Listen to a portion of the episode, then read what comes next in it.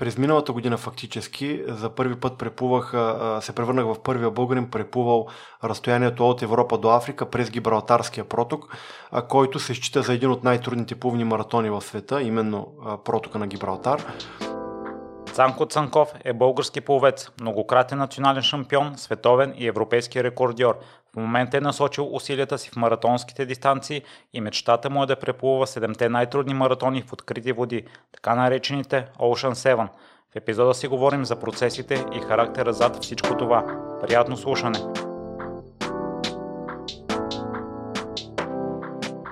Здравей, Цанко! Благодаря ти много, че откликна на поканата. Здрасти, благодаря много. За мен е удоволствие да ти гостувам. И за мен също, тъй като а, съм чувал за пловци, маратонци, само за американци, се, сега се радвам, че ти си тръгнал и по техния път и силно ти пожелавам да преплуваш седемте океана, както на английски. Та, след а, месец и половина-два ти предстои втория опит. Ами, аз през миналата година фактически за първи път преплувах, се превърнах в първия българин, преплувал разстоянието от Европа до Африка през Гибралтарския проток, който се счита за един от най-трудните плувни маратони в света, именно протока на Гибралтар. И нашата цел на мен и моя екип през тази година е да атакуваме втори от седемте най-трудни плувни маратона, който е протока Каталина. Иначе най-трудните плувни маратони в света са 7, обединени под названието Ocean 7 и към настоящия момент а, има само двама български пловци, които имат изплувани по един от тези пълни маратони. Това сама с Гибралтарския проток през миналата година и легендарният ни пловец Петър Стойчев с English Channel или Ламанша, който той преплува през далечната вече 2007 година.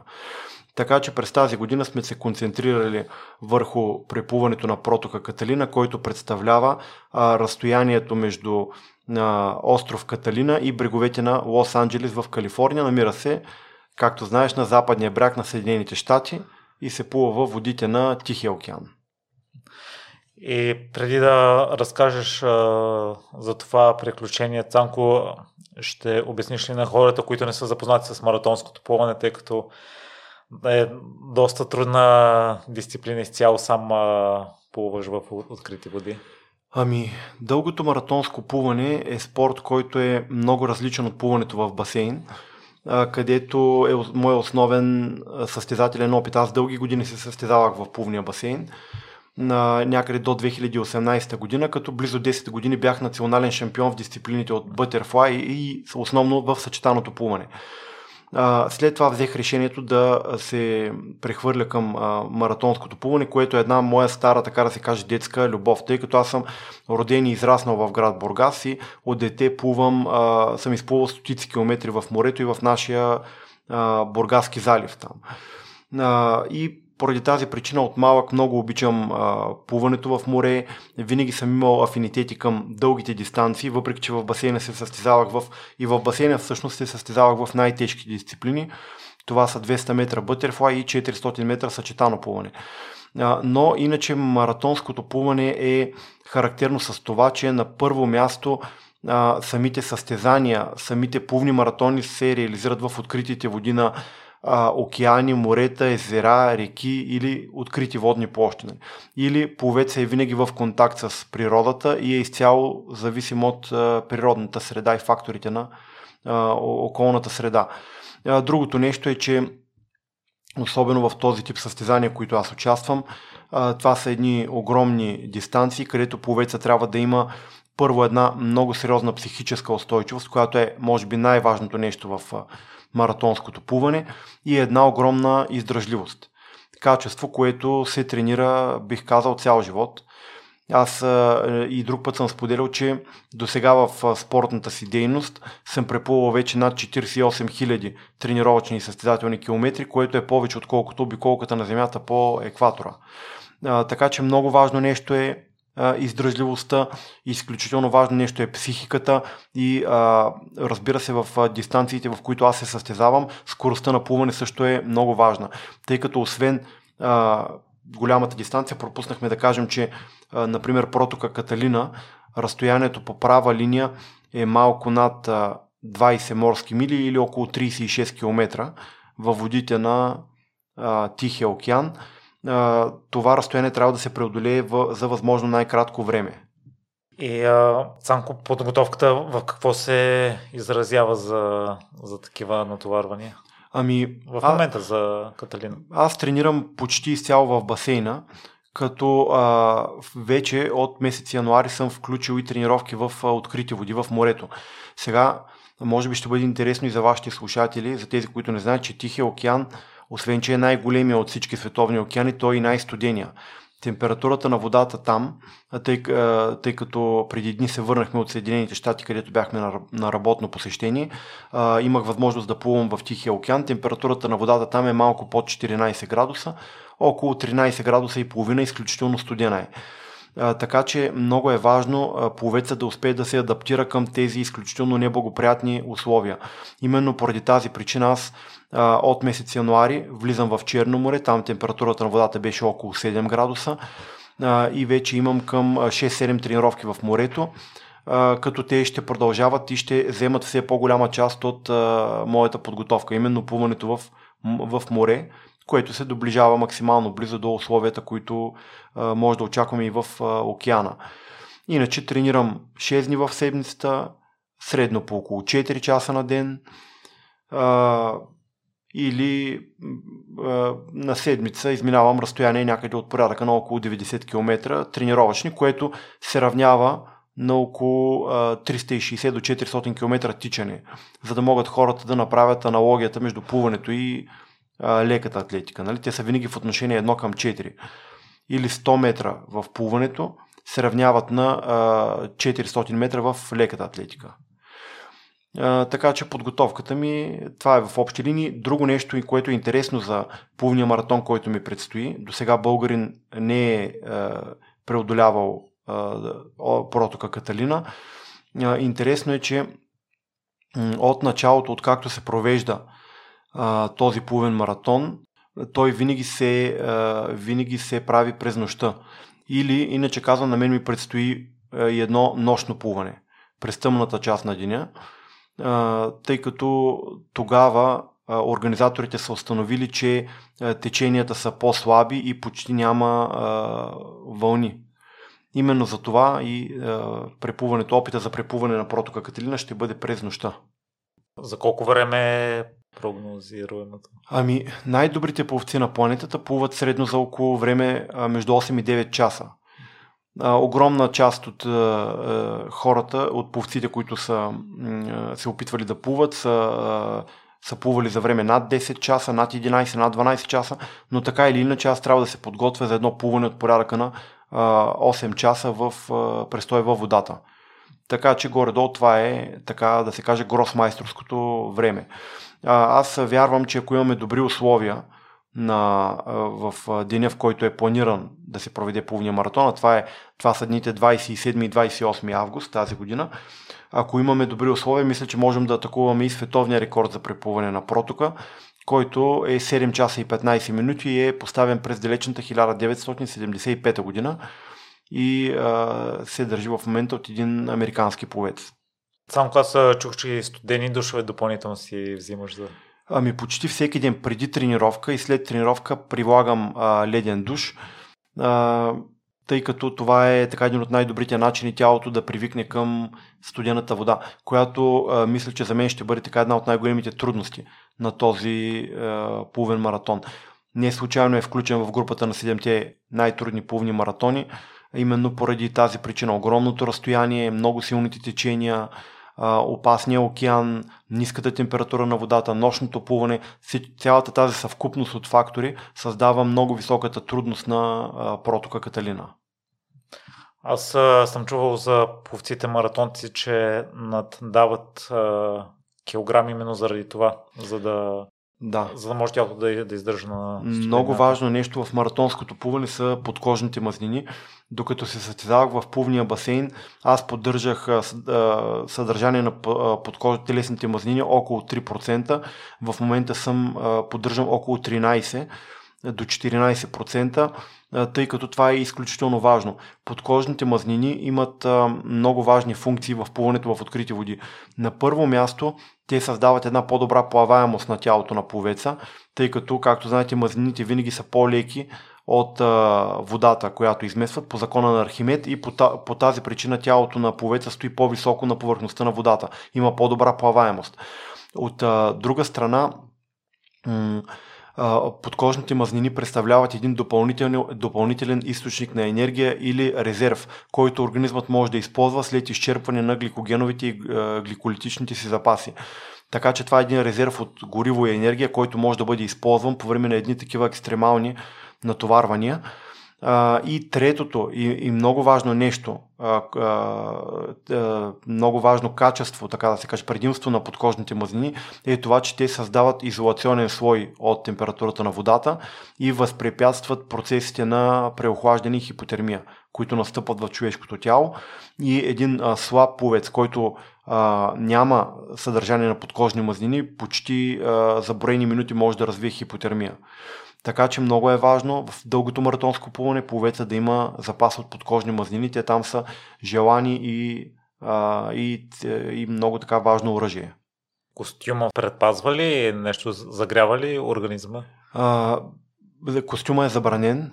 Използването на е, неопренов бански костюм е забранено от организаторите в регламента на самия плувен маратон и аз мога да използвам единствено и само обикновен, обикновен традиционен бански, без, без костюм, който да покрива раменете или ръцете или долната част на тялото. Така че ще плувам с обикновен бански.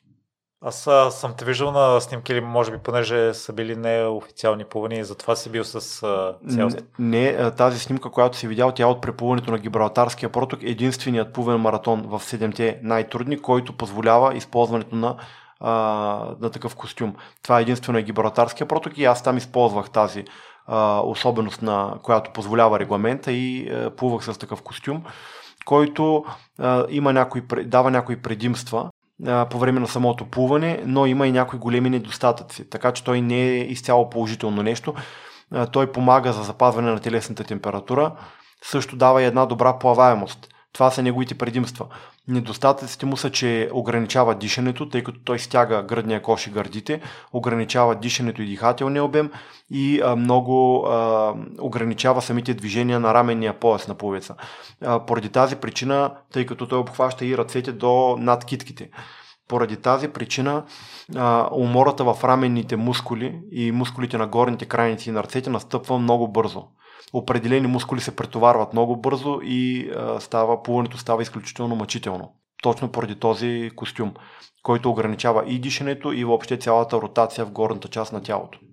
Цанко, въобще свиква ли се с студената вода, тъй като аз съм човек, който не харесва студенината и като съм плувал в басейни, някой път ми е ставало студено и е било доста неприятно плуването за мен. Ами, аз също съм по принцип човек, който всеки човек е, има заложено е, като качество да издържа или на по-висока температура, или на по-ниска. Аз, например, мога да издържам на много горещо време, на големи горещини, е, сравнително лесно. Така е устроен организма ми. Не се чувствам добре, когато е студено. Но винаги съм бил така а, устроен, но се убедих лично, че човек може да се адаптира към всякакви условия, стига да ги тренира, да тренира организма си целенасочено. И сега, когато вече месеци наред практикувам въпросните ледени душове, виждам как мога много продължително време да стоя под ледената вода и а, така да това да не ми създава толкова голям дискомфорт. Нещо, което в началото а, ми беше изключително трудно и можех да издържа само няколко секунди под студения душ. Той е, може би, с температура тук в София от около 6-7 градуса. Идва студената вода. Но така или иначе човек свиква и се адаптира към всичко. Но трябва да се тренира. Само да кажем, в басейните температурата е около 24-26 градуса по спомен, по стандарт. Ами, температурата в плувните басейни варира. А, например, а, на басейнът, на който тренира нашия плувен клуб, моя плувен клуб, на който съм председател, температурата на водата е около 28 градуса, значително по-топа над стандарта, който трябва да бъде. Иначе за, нормална се счита водата около 26, 26,5-27 градуса. Това е една добра температура на водата. Лично аз мисля, че и 25 градуса е добра температура, вече под 25 градуса за някои хора почва да става малко дискомфортно. Вие защо сте решили 28? Еми така го поддържа, такава е такова е решението, което са взели а, самите управители, ръководството на плувния басейн, тъй като има доста малки деца, които плуват при нас и за да могат, те са на възраст, най-малките са на възраст от около 5 години и вече при децата а, е много по-различно, отколкото при възрастния човек. М- те много по-лесно се преохлаждат, а, и именно поради тази причина поддържаме една по-висока температура, най-вече заради най-малките пловци. Поздравявам те за волята да си поставяш тялото на такива изпитанията, откъде идва тя, откъде идва а, характерът и да, да се жертваш и да... Ами, мисля, че а, тези качества, които аз съм придобил и използвам сега в маратонското плуване, са придобити при, при, почти изцяло от спорта. Аз много дълги години съм бил състезател в басейна, преминал съм през всички етапи на високото спортно майсторство, преминал съм през школата на националния отбор по плуване и те, всички тези дълги години на усилени тренировки са развили в мен и необходимата дисциплина, и необходимото а, постоянство, търпение, упорство. То, между другото, самото маратонско плуване учи човека на, на търпение, на постоянство, на това, че резултатите не могат да се постигнат бързо. А, но мисля, че и някои от качествата до някъде са вложени вътре в самия човек. Да ги има. Да бъде а, амбициозен, да бъде последователен, Нали, това са неща, които са много важни. Да не се отказва пред трудностите. А, мисля, че в голяма степен спорта е възпитал в мен тези качества, но някои от тях мисля, че ги имам и заложени просто като част от моя характер. И до момента има ли някоя непредвидена трудност в подготовката за преплуването за Каталина? Ами, към момента подготовката ми протича по най-добрия начин. А, успявам да се подготвя така се развиват се нещата според нашия план. Разбира се, винаги човек трябва да очаква, нали, че може да, а, да изникне някаква непредвидена ситуация, но за сега поне всичко е наред. Но като цяло в, а, в спорта съм имал, разбира се, много а, и много трудности, с които съм се сблъсквал, много провали. А, имал съм а, много такива трудни моменти, които съм преодолял и именно те са ме направили в крайна сметка и по-силен. Нали. Но така или иначе в спорта това, което мога да кажа е, че а, и може би и в живота, нали, а, винаги а, трудностите, а, проблемите, а, разочарованията, загубите са много повече, отколкото победите, рекордите, а, радостта, положителните емоции, но а, именно заради тези вторите се струва а, целият път, който трябва да се премине към успеха. Но така или иначе, трудностите, с които съм се сблъсквал, са били много повече от успехите, но именно успехите и победите са това, с което накрая остава в съзнанието на хората. И а, именно това е и причината, нали, днес да си говорим за тези успехи. И коя е най-голямата трудност, която си преодолял? Ами много са били през годините. А, имал съм много провали на състезания, за които съм бил много добре подготвен а, много очаквания, които не съм а, успял да, да, да реализирам. Какво друго. Имал съм дълги години, в които не съм можел да си подобрявам постиженията в басейна, въпреки че съм тренирал, съм плувал по-бавно от, отколкото преди това.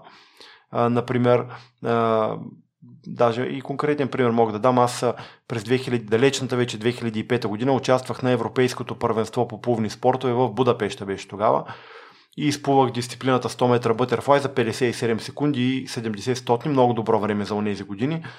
След това, когато влязах да уча в университета през следващата година, вече изместих фокуса си към образованието, за спорт не ми оставаше чак толкова много време и много дълги години не можех да сляза под границите на една минута. Нали, много по-слабо постижение и успях да се върна на времената си от въпросната 2005 година чак през 2012 година. Или иначе казвам, това са 7 години по-късно, през които аз съчетавах следването си в висшето образование и високото спортно майсторство, но въпреки това преминах през този период и успях след това и да подобра значително това постижение, като слязох под границата на 57 секунди А, изплувах след това и постижение от 56 секунди в Бътерфлая.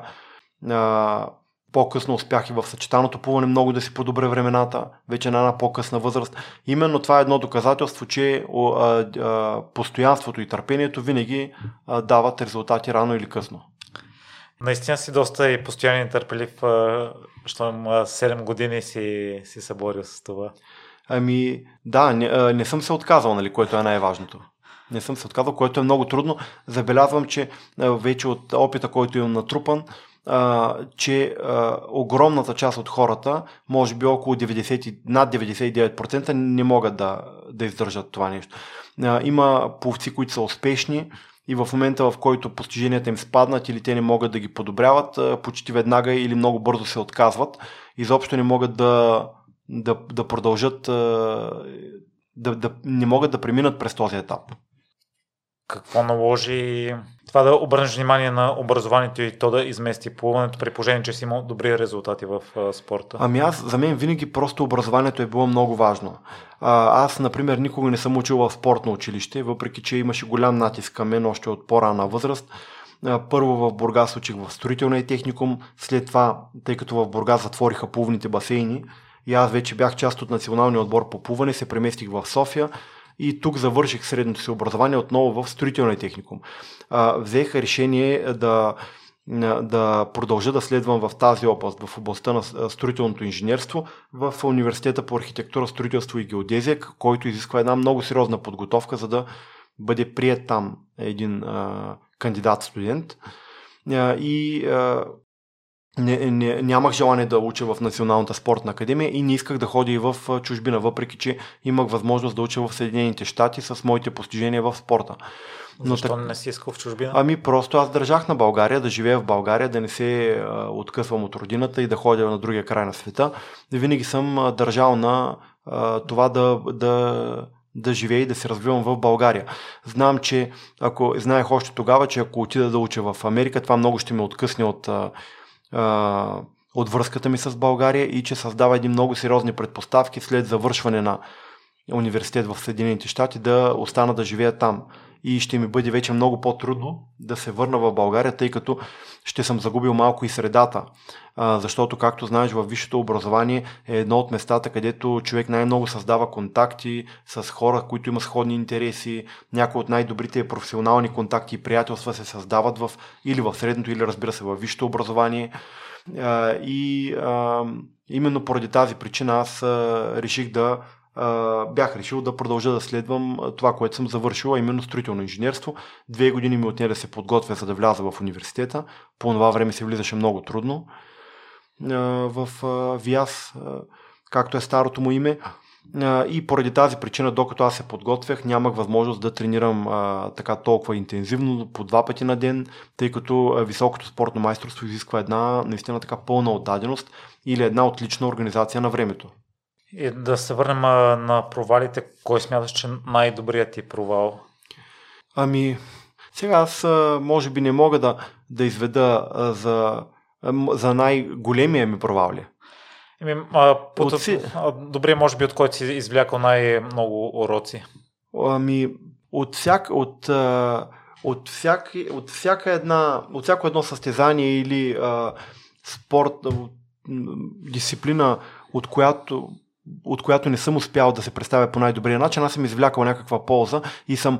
Това, което е важно е, че от всеки един провал аз успявам да извлека ползите от него и а, след това той ми действа като мотивация за следващата ми изява. Успявам да, да трансформирам а, тази негативната а, негативната емоция от а, а, даден от провала в а, а, позитивна енергия, която да ме мотивира за по-напред. И разбира се, се опитвам да анализирам какви са причините, които са ме довели до този а, неуспех и да ги елиминирам. Така че а, няма нищо лошо в неуспеха, в грешките, които допуска човек, стига той да може да извлече ползите от тях и да научи урока, който всеки един провал му а, му преподава. Фактически това е начина по който а, самия живот предава уроци на хората, чрез провалите, чрез грешките, които допускат. Това е единственият начин човек според мен да става по-добър. Когато се опитва, прави опити, допуска грешки, коригира тези грешки и повече след това не ги повтаря. Цанко, според теб от успехите, от победите, има ли също уроци за взимане? Ами, да, има, разбира се. А, най-важното нещо е човек, когато тръгва, така да се каже, по стълбата на успеха, има вече зад гърба си някакви сериозни а, сериозни постигнати успехи, сериозни резултати, както и аз вече имам натрупани зад гърба си сериозни резултати с годините. Най-важното е той никога да не забравя откъде е тръгнал и никога да не си позволява да се а, възгордява от това нещо. Когато постигнеш един успех, трябва да го оставиш зад гърба си в биографията и да гледаш напред, така се едно, че нищо не си постигнал до този момент, за да можеш да си мотивиран по, по същия начин. Нали. Важно е човек да не го обхваща така наречената мания за величие или да си помисли, че... И опитвам се, винаги съм се опитвал да бъда здраво стъпил на земята, да знам много добре къде са, какви са моите постижения, докъде са моите възможности и, а, и нещо, което сега исках да кажа, но в момента, в момента ми излезе от ума, а, но след малко ще се сетя. Да. В тази връзка е пак. И откъде идва на скромността ти, тъй като в днешно време оставам впечатление, че хората искат да са известни, да се показват, независимо дали а, има с какво, докато ти трупаш резултати, трупаш успехи, постигаш неща, които много малко хора в света са ги правили си толкова скромен? Ами, това исках да кажа всъщност, че което преди малко пропуснах е, че много е важно човек да има и самочувствие. Аз, например, също така смея да кажа, че имам а, самочувствие, което обаче смята и което е много важно за един човек и за един мъж, но то е на базата на това, което съм постигнал и защото знам какво е това, което съм постигнал и какво ми е струвало, за да го направя. А иначе просто времената, в които живеем днес са такива, че, а, както и ти каза, всеки иска да бъде известен, всеки иска да бъде успял, всеки иска да живее добре, да има големи финансови възможности. Само, че проблема е, че никой не иска да плати цената за това нещо. Всеки иска да го получи на готово, по най-бързия начин, сега, веднага. А когато, когато човек, затова е пълно с толкова хора, които са с изкуствена слава, има много хора, които са известни с това, че са известни. Нали, когато, когато се разрови малко да видим каква е причината те да бъдат известни, не можем да намерим някаква сериозна сериозно постижение в техния живот. Нали? Нещо, за което да наистина да признаем а, техните качества и възможности. А, така че това забелязвам. Всеки иска, както се казва, всеки иска да отиде в рая, само че никой не иска да умре. Нали? А, никой не иска да извърви пътя, който трябва. А, а пътя към всеки един успех, към всяко едно стойностно и ценно нещо, а, никога не е лесен. А, така че мисля, че голяма роля в съвременния начин, в съвременното ни общество имат, разбира се, рекламите, разбира се, социалните мрежи, които представят на младите хора и на децата една изкривена реалност за нашия живот. И това създава и тази нагласа в самите млади хора, че те могат да постигнат голям успех и големи, така големи успехи без да влагат много усилие. И разбира се, така идват и големите им разочарования в последствие. На тази основа са. И според мен именно такива хора като теб трябва да се спонсорират и да се бутат и да се дават.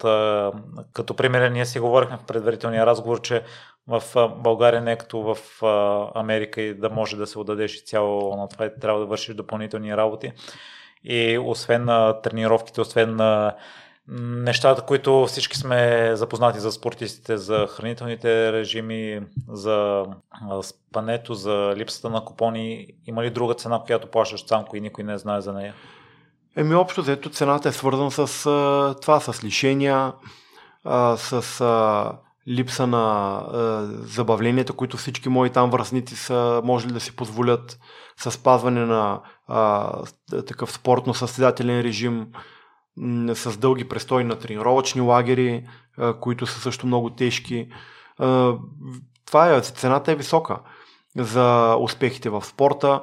Тя е свързана най-вече с, разбира се, лишения, пропуснати забавления, но именно това пък е което изгражда силния характер на спортиста и го отличава от всички останали, от всички останали хора. Така че всеки един, всяко едно стойностно нещо и, и всеки един значим успех имат своята цена, независимо дали това ще бъде в спорта, в професията, професионалния живот, в бизнеса, в която и да е област. винаги а, вярвам, че най-успелите хора във всяка една област са и тези, които са най-добри професионалисти в нея. И отново да се върнем на маратонското обягне. За килограмите е допълнително нещо, което съм чувал за пловците. Ние вече го изяснихме по-високия процент подкожни мазнинита. Това на теб влияе ли ти по някакъв начин, тъй като твоите не са, не ми струва чак толкова високи на себеоценката, защото в момента пък е, това също е модерно, забелязвам посещенията в фитнеса и хората да са максимално ниски подкожни мазнини. Ами, и да, това, това се спрят, смята като идеал, да, да кажем. За... Да, това е съвременният идеал, който се налага в обществото за идеално изглеждащия а, човек. Няма нищо лошо в това човек да се стреми да, да изглежда по най-добрия възможен начин, да спортува и да тренира. Аз подкрепям това нещо.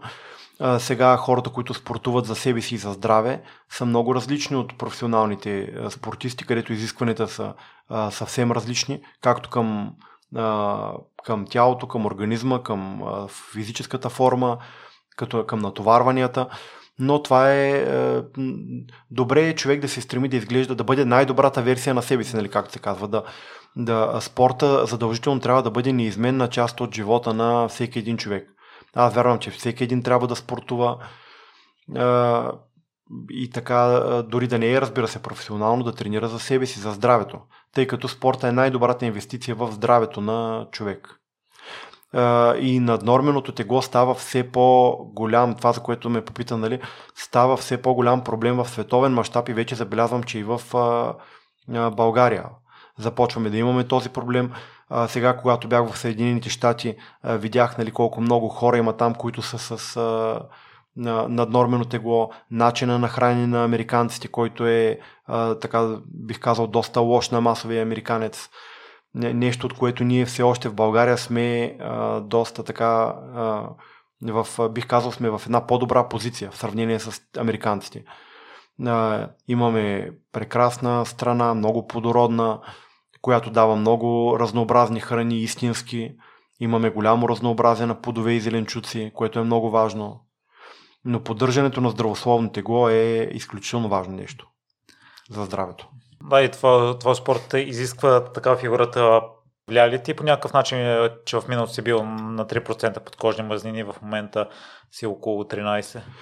Не, бих казал, че а, се чувствам и сега прекрасно. Аз, между другото, на това, което е интересно при мен е, че а, въпреки, а, въпреки тази разлика в съдържанието на подкожни мазнини, а, моите, а, мо, моята моите килограми не са се променили съществено. Просто аз и преди тежах от порядъка на, поддържах тегло от порядъка на максимум до 82 до 83 кг. И в момента поддържам отново такова тегло, даже малко по-низко, около 81-82.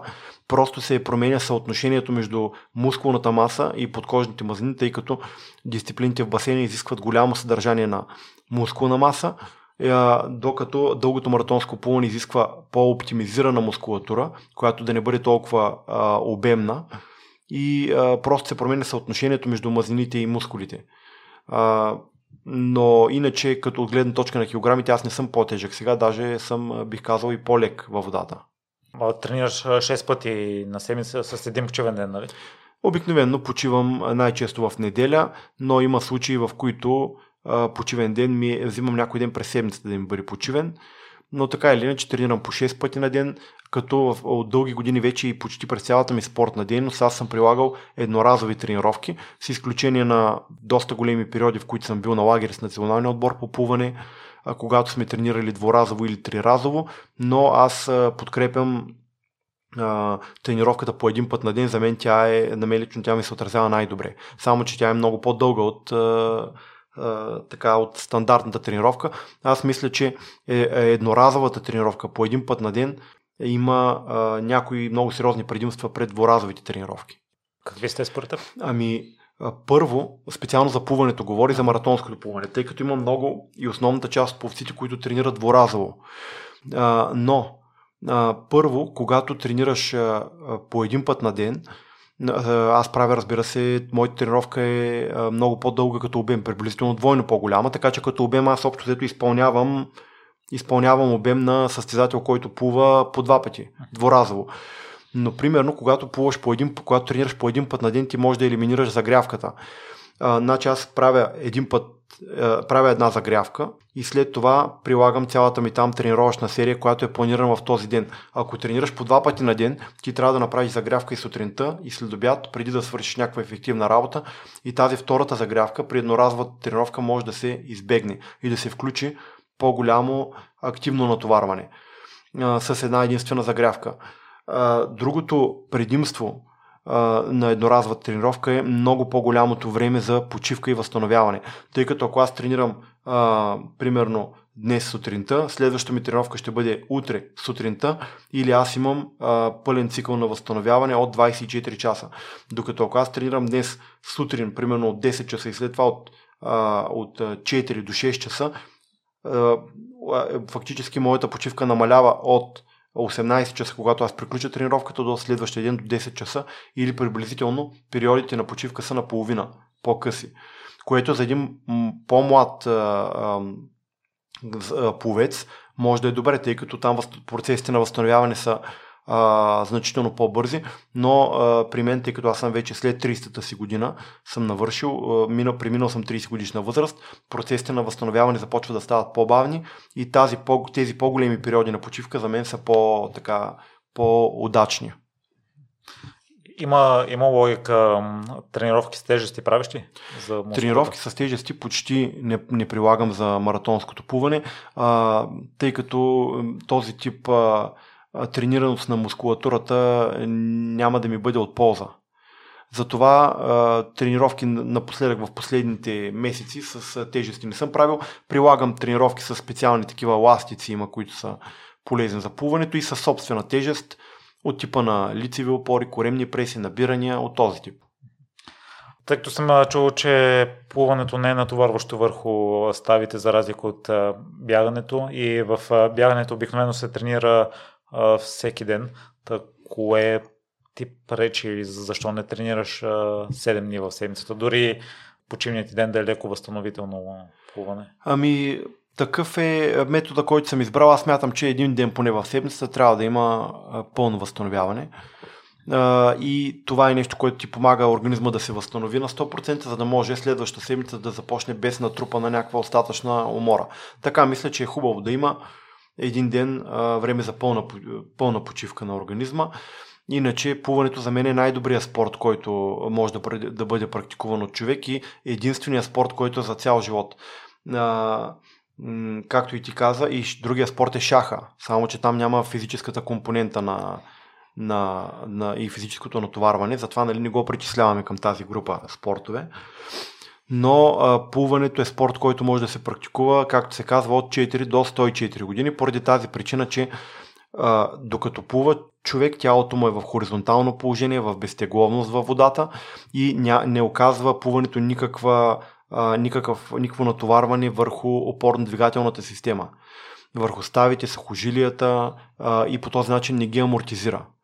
Ето и аз сега, например, след като съм преплувал вече над 47-8 към 50 хиляди километра да чукна на дърво. До сега нямам някакви сериозни травми на, на ставите и сухожилията. Докато човек, ако, който е изтичал, ако има въобще такъв, който да е изтичал 50 000 км, не знам да има, със сигурност мисля, че ще, ставите му ще бъдат в едно, оттичането ще бъдат в едно много по-така амортизирано състояние.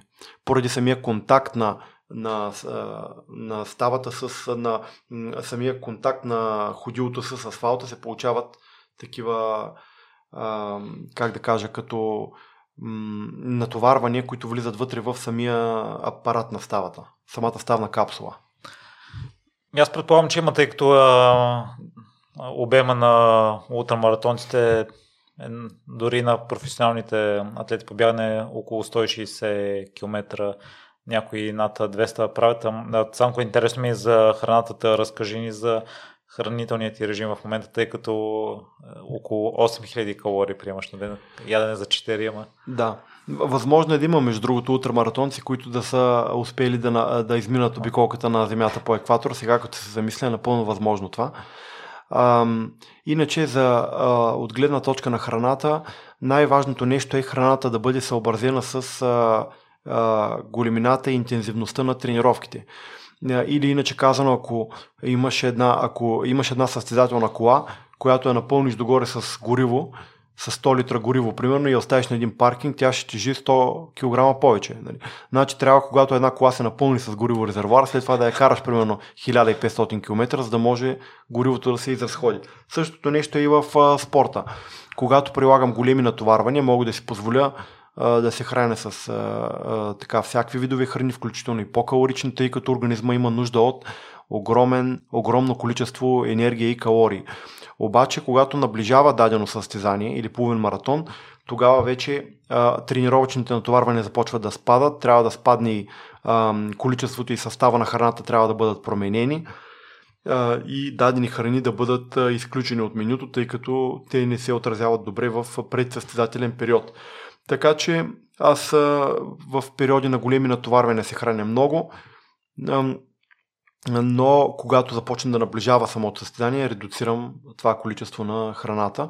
За плувния маратон и за плуването най-важният източник на енергия са въглехидратите, тъй като плуването е спорт с, с гликолитично енергообезпечение или иначе казано от приетите въглехидрати се повишава нивото на кръвната захар. Кръвната захар под действието на а, инсулина влиза в скелетните мускули и клетките на черния дроб и се трансформира под формата на гликоген.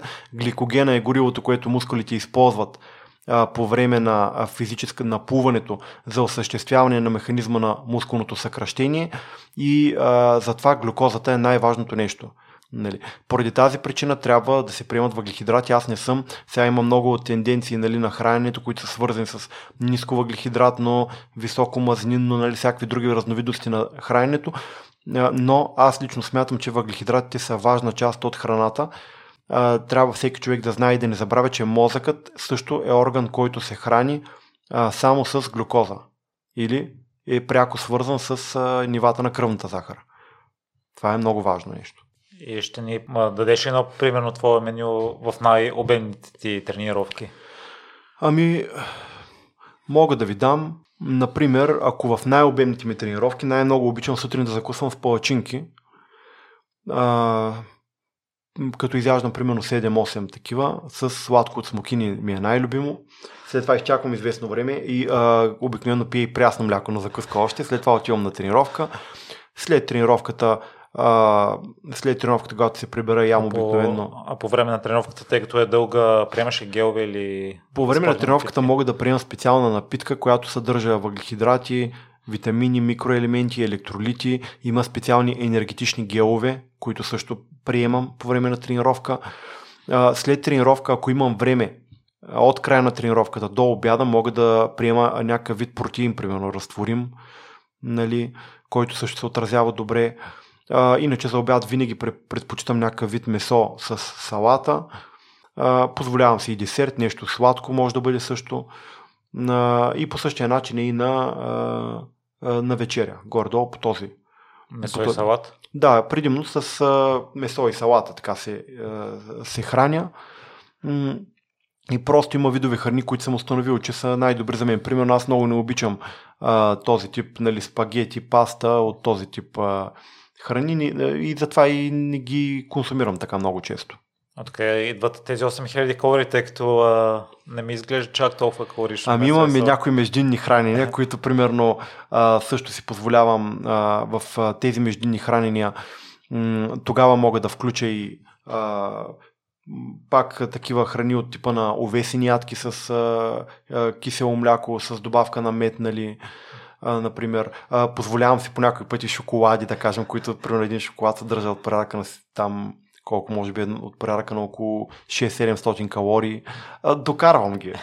Калориите като цяло ги докарвам. Между другото, много често сега, като каза за най-тежки натоварвания, много често се храня по им правя три основни хранения, с примерно между тях има по три междинни и те стават по 5-6 хранения на ден.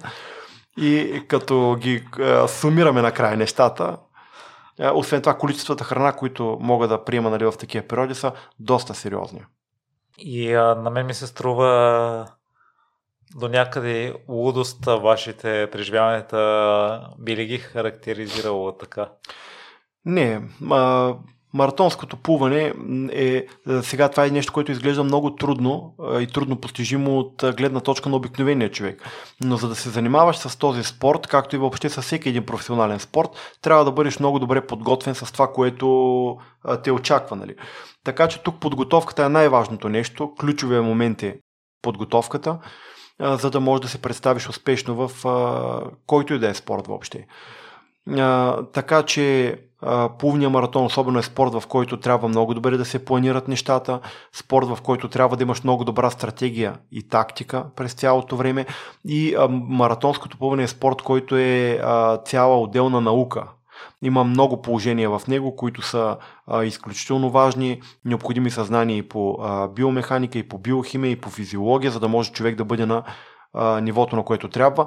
А, така че а, а, всяко едно постижение, което аз съм постигнал, ние не казахме тук, включително и световния рекорд, който поставих през 2020 година за 12 часово плуване без прекъсване в Олимпийски басейн. той е световния европейски рекорд. той също е продукт на едно много сериозно планиране предварително и на една изключително сериозна подготовка. Така че наистина, ако човек се захване с този тип дейност, без да е подготвен за това, което трябва, то наистина е безумие. И а, ще ни каже какъв е процеса по планиране при вас. А, знаете, ще се готва за рекорд за 12 часа в басейн или ще се готвя за маратонско плуване? Ами доста е сложен процеса на, на планиране и подготовка, процеса на планиране, тъй като той изисква доста специални умения.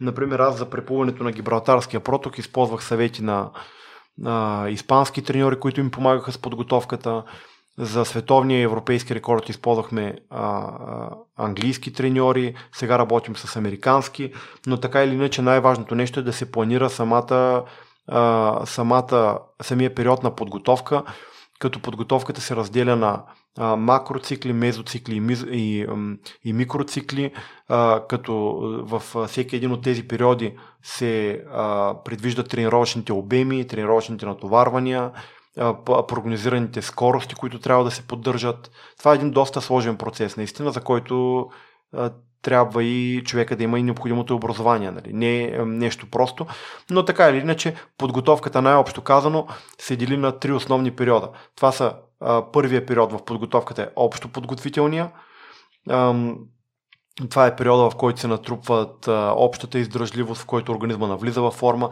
След това следва периода на специалната работа, там където вече трябва да се постигне необходимата състезателна скорост, която трябва да се поддържа, така наречените специални качества, като издръжливост, скорост на издръжливост и скорост.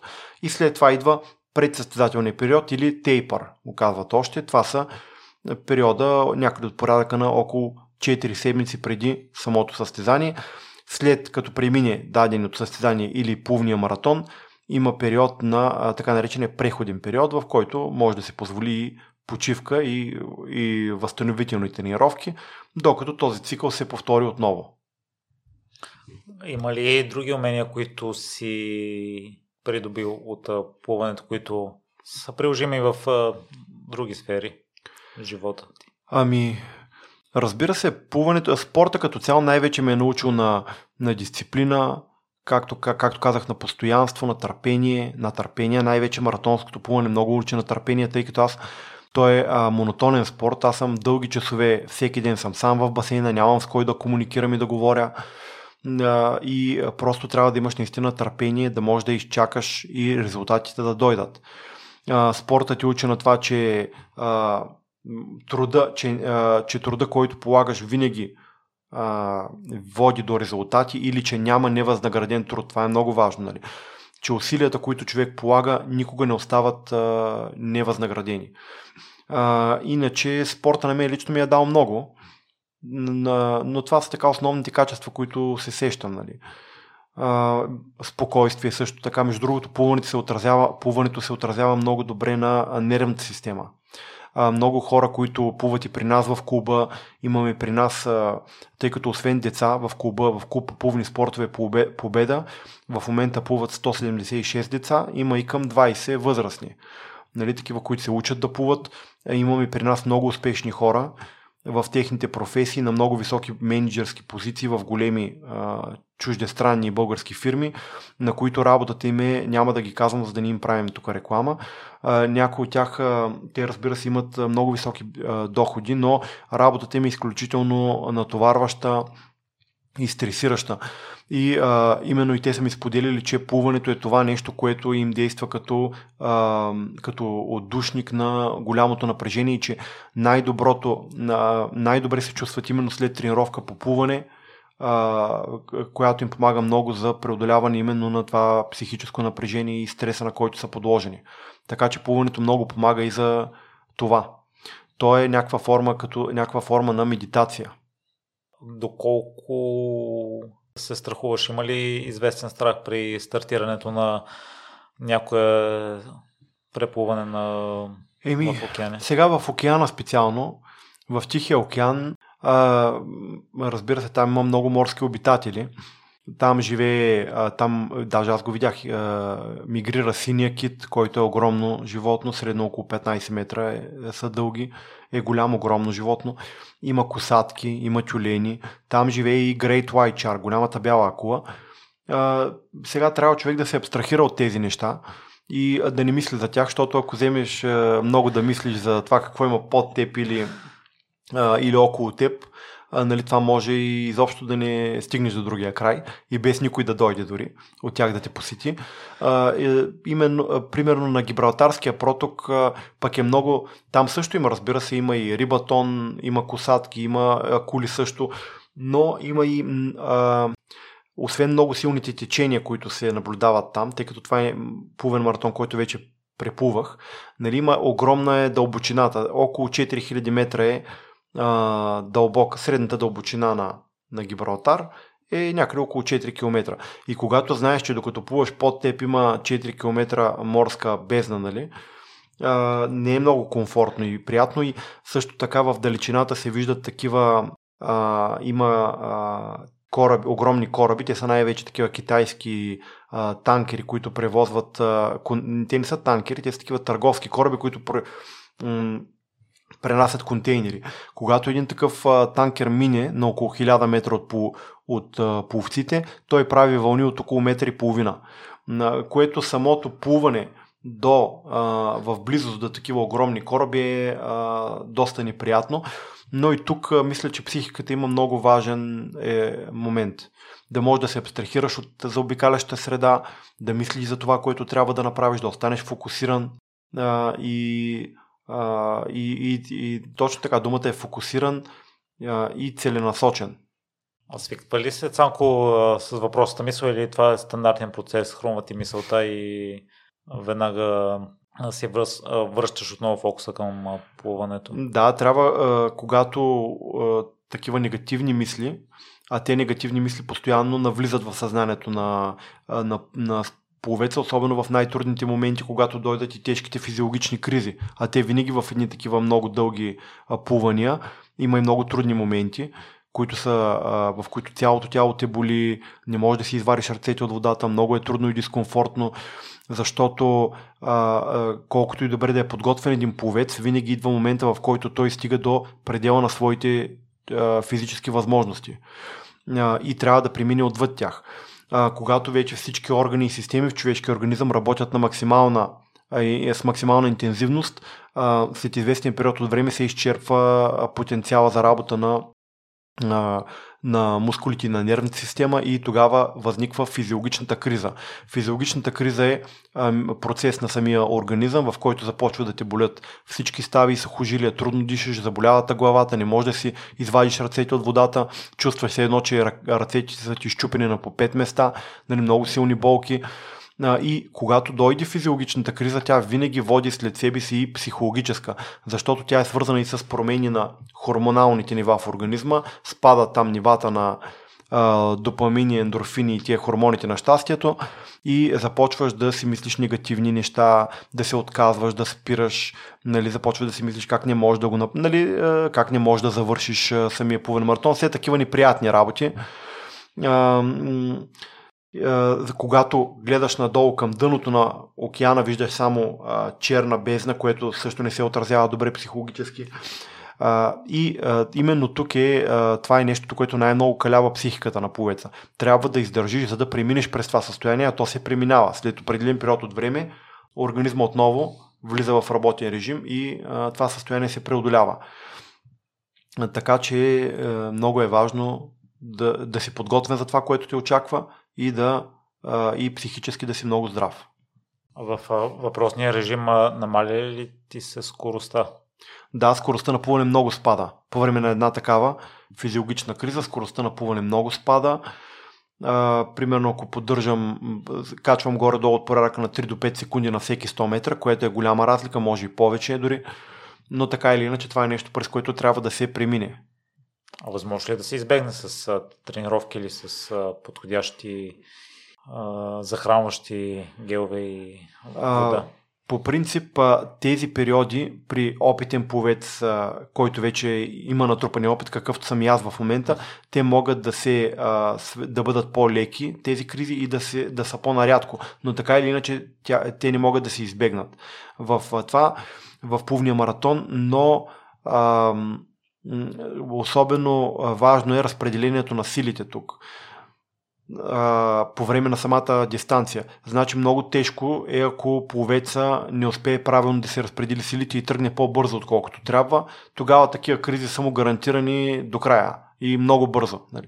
Затова е много важно да тръгнеш по правилния начин, да разпределиш силите си добре. Тогава при правилно разпределение на силите тези състояния могат да бъдат по-леки и да бъдат от, отместени по-на, на по-нататък в времето, по-към края на самия плувен маратон. И Цанко, какви са ти менталните трикове да се справиш и да продължиш да плуваш въпреки кризите? Ами, аз а, съм, мисля, че съм изградил тези качества също в а, в процеса на в, в годините, във времето, в което съм спортувал и съм имал също така и много трудности по време на тренировки. Но най-важното нещо е да запазиш позитив, позитивния начин на мислене, да мислиш за положителни неща, да, да си наясно и да знаеш, че това състояние ще премине, да не забравяш целта, която си си поставил, нали, да се окоръжаваш сам себе си, да си пращаш позитивни послания, нали, че трябва да продължиш да плуваш, че не трябва да се отпускаш а, че а, а, нали, си дошъл, да не забравяш защо си дошъл на това място, да мислиш за успеха, за победата, нали, за това, което ще, за положителните емоции, които след това а, ще изпиташ. И така, най- всичко е свързано с положителния начин на мислене. Само да уточним за слушателите, че вие нямате право да а, си почивате в лодката, нямате право да докосвате да. хората. Ма, значи първо, Всеки един от седемте най-трудни плувни маратона на планетата, и сега и протока Каталина, трябва да самото плуване започва, когато пловеца, глезените на пловеца са над водата. Значи той трябва да е изцяло сух. Финала на плувния маратон или спирането на отчитането на времето става, когато отново, когато пловеца се изправи и глезените са му над водата.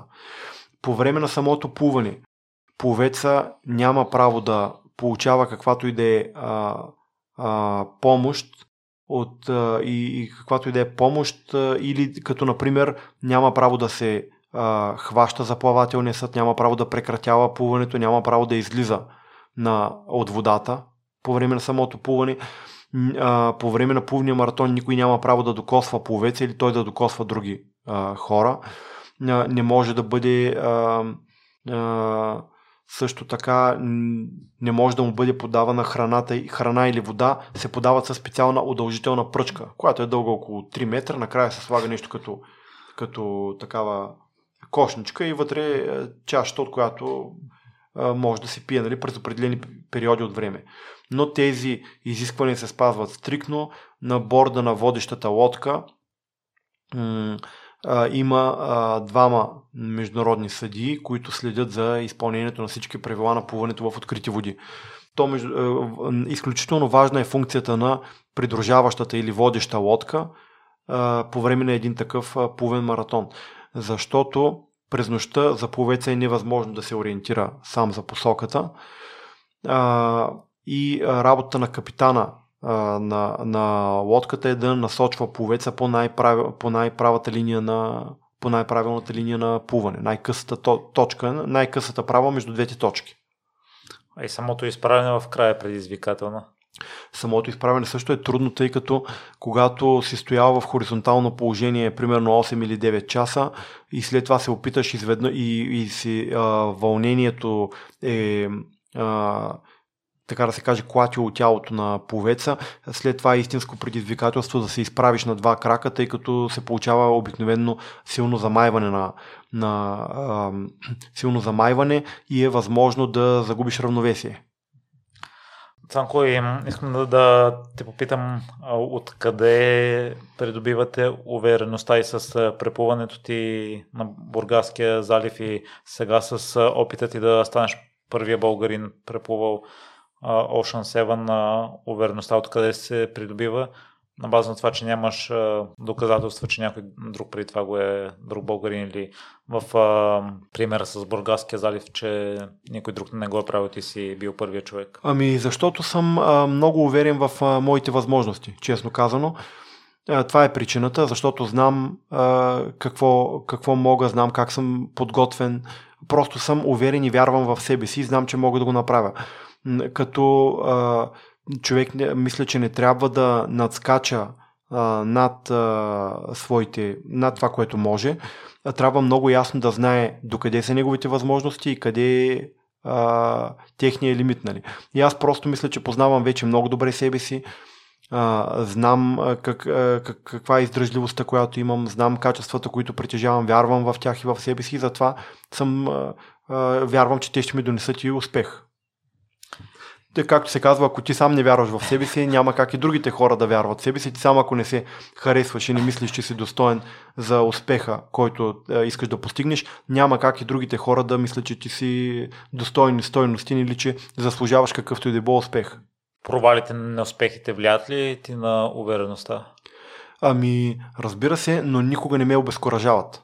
Те винаги ми действат като а, мотивация, за да продължавам напред, а, и даже мисля, че по принцип неуспеха и допуснатата грешка са, а, са по-ценни дори от а, успеха и победата, защото те са тези, които те мотивират да бъдеш още по-добър следващия път. А след постигнат успех, винаги човек е склонен малко да се отпусне, да си помисли, че вече е постигнал достатъчно. Нали, така, е устроен, така е устроена човешката психика просто. Друго като, а, умение, което не споделя, разбрах от предни твое участие, ми направи силно впечатление, са две неща. Като знаеш, че предстоят медузи, няма начин да ги избегнеш и другото нещо, което може да стане в плуването е горе-долу да плуваш на едно място или да се движиш а, с много ниска скорост заради обратното вълненията. По какъв начин а, се справиш с това до някъде свързано и с а, кризите. Знаеш, че предстои трудност и знаеш, че искаш не искаш трябва да, да минеш а, през нея. Има и една поговорка на английски, че а понякога трябва да бягаме, за да останем на едно място. Та се сетих за нея, като беше споделил за края на приключението ти с преплуването на Бургаския да. залив. Да, преплуването на Бургаския залив беше свързано в, точно накрая, в последния етап, с силно насрещно течение, което имаше там и ми костваше няколко часа да го преодолея на изключително големи усилия, които положих. И тогава се убедих, че нашето Черно море всъщност изобщо не трябва да бъде подценявано по никакъв начин. И наистина до този момент не се бях сблъсквал в, с а, такова нещо. Аз тогава, между другото, бях и най-неподготвен за плуването в открити води. Тогава просто за такова изключително сериозно спортно предизвикателство и за така, такова огромно разстояние, наистина не бяхме на равнището, на което на което трябва. Въпреки, че бях много добре подготвен физически, просто не си давах сметка за тези големи трудности, които ще срещна. Да не говорим за екипа, който ме придружаваше. Хората бяха за първи път се сблъскваха с такова нещо. Нямаха никакъв опит в, в този тип а, нали, спорт, в този тип спортна дейност, но въпреки всичко се справихме а, и тогава ми беше наистина много трудно. И то точно накрая, вече в финалния етап в последните може би 2-3%, след като съм плувал вече 14 часа, съм прекарал във водата.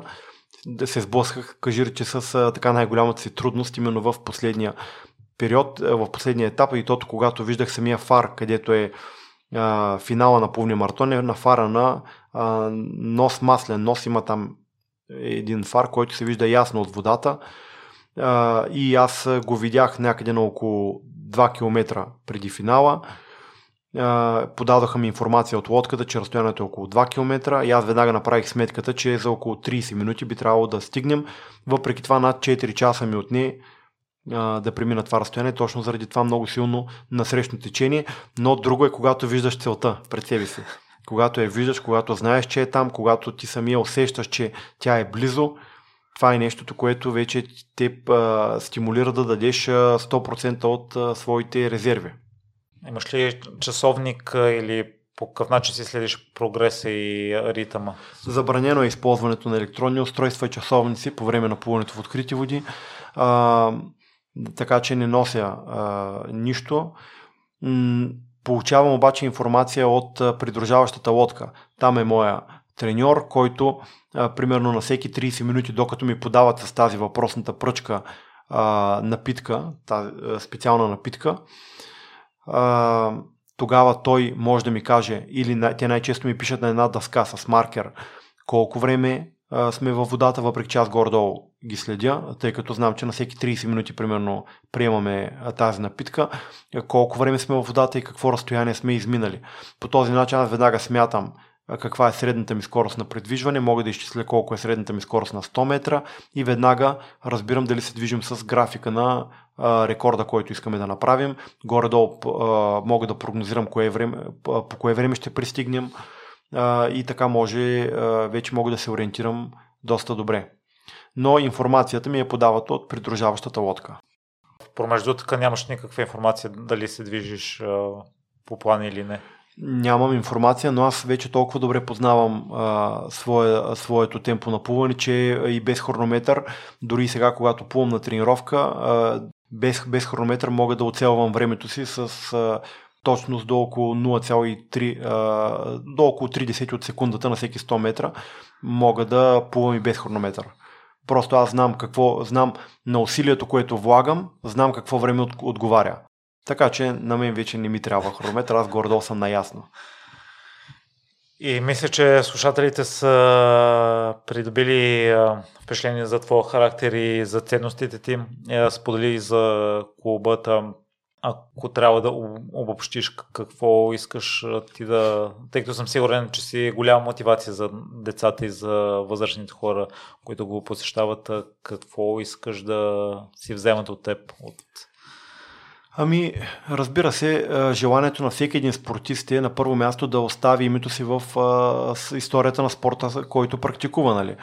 Е, което е и така моя нали, амбиция и цел – мисля, че това е важно за всеки един спортист, но много по-важно е а, именно а, примера, който оставаме и то най-вече за кой, разбира се, за децата, за тези, които ще поемат а, нашето общество и въобще нашия спорт и нашата страна и въобще целия свят а, а, в един момент. А, така че за мен е много важно именно примера, който давам да бъде на децата. И, а, затова и участвам в множество инициативи, които са свързани с а, децата и подрастващите, като им говоря най-вече за, разбира се, за, за качествата, които изгражда спорта, за това, че спорта може да ги съхрани от, как да кажа, от пороците на днешното време. Така че много е важно за мен именно да предавам своя опит и любовта си към плуването на децата и на подрастващи и въобще на всички хора, тъй като той добрия пример е заразен. Нали доброто е, вярвам, че доброто е а, така заразно и се предава.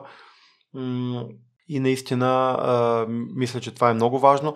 А иначе, също така, друга инициатива, която е много важна за нас е преди сега при плуването на протока Каталина, организираме един голям плувен маратон в град Бургас. Това е Международния плувен маратон Порт Бургас, който тази година е включен и в календара на Световната федерация по плуване в открити води. Дистанциите там са 2000 и 3000 метра, а, като състезанието е точно за любители, не е само за професионалисти. На дистанцията от 1000 метра знам, че ще имаме много деца. Условието е децата да бъдат навършили 12 годишна възраст. Условията там са много добри в самата морска гара. Водата е изключително чиста, спокойна е, няма никога вълни и течения. Приближава се максимално до условията в плувен басейн. Има, разбира се, и много голям награден фонд. Тази година той е до 20 000 лева, който ще бъде разпределен в най- между най-добрите мъже и жени в двете дистанции от 1000 и 3000 метра. И тук е, разбира се, момента да благодаря и на, за подкрепата на Община Бургас, на Пристанище Бургас и на военноморските сили, които са, са организатори на това спортно събитие. Разбира се и на Министерството на младеща и спорта и на Българския спортен тотализатор, които ни подкрепят. Да сме благодарни, тъй като е хубаво да се подкрепят такива инициативи. А, преди да те пусна Цанко и ти благодаря много, че дали време в натоварената си програма за мен и за слушателите едно послание към тях, ако някой си е поставил цел, но му се струва твърде далечна и твърде амбициозна и не предприема нужните стъпки към действието, им, им трябва първоначалният ласък. Ами, за да получи първоначалният тласък му е необходима мотивация, която може да се получи по различни начини, но обикновено мотив, нали, чрез мотивационна литература, мотивационни клипчета, мотивационни сега като нашето мотивационно предаване. Мотивацията обаче не е достатъчна за един човек за да постигне сериозна цел. Първо, ако човек си е поставил цел и тя е много а, така висока за неговите възможности и способности, значи не си е поставил правилно и, а, или целта му е добра, но той трябва да я раздели на определени подцели а, и тези подцели, всяка една от тях да ги раздели на отделни стъпки и всяка една стъпка да бъде постижима за него да я постигне. На всяка една подцел той трябва да дава определени срокове и да ги следва и да ги изпълнява. Така че, нали, както пак има така американска мисъл, как може да издеш един слон. Нали? И отгоре е хапка по хапка. Значи, или, както е казал Лао Цзъ, че пътя от 1000 мили започва с първата крачка. Значи трябва с малки крачки човек да постигне, да върви по пътя към големите цели. Така че аз мисля, че това е много важно. Да може да планира, да раздели, да, да, да се заинтересува малко за процеса на целеполагане. Нали? И никога да не разчита на мотивацията си, защото мотивацията е нещо, което много бързо преминава.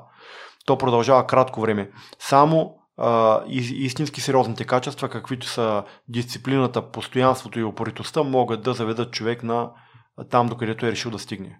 Само с мотивация, мисля, че е малко по-трудно. Средата на август е препуването на... В края е заявено. Да, датите, които са включени в календара на Американската плувна федерация са 27 и 28 август или 27 срещу 28 август.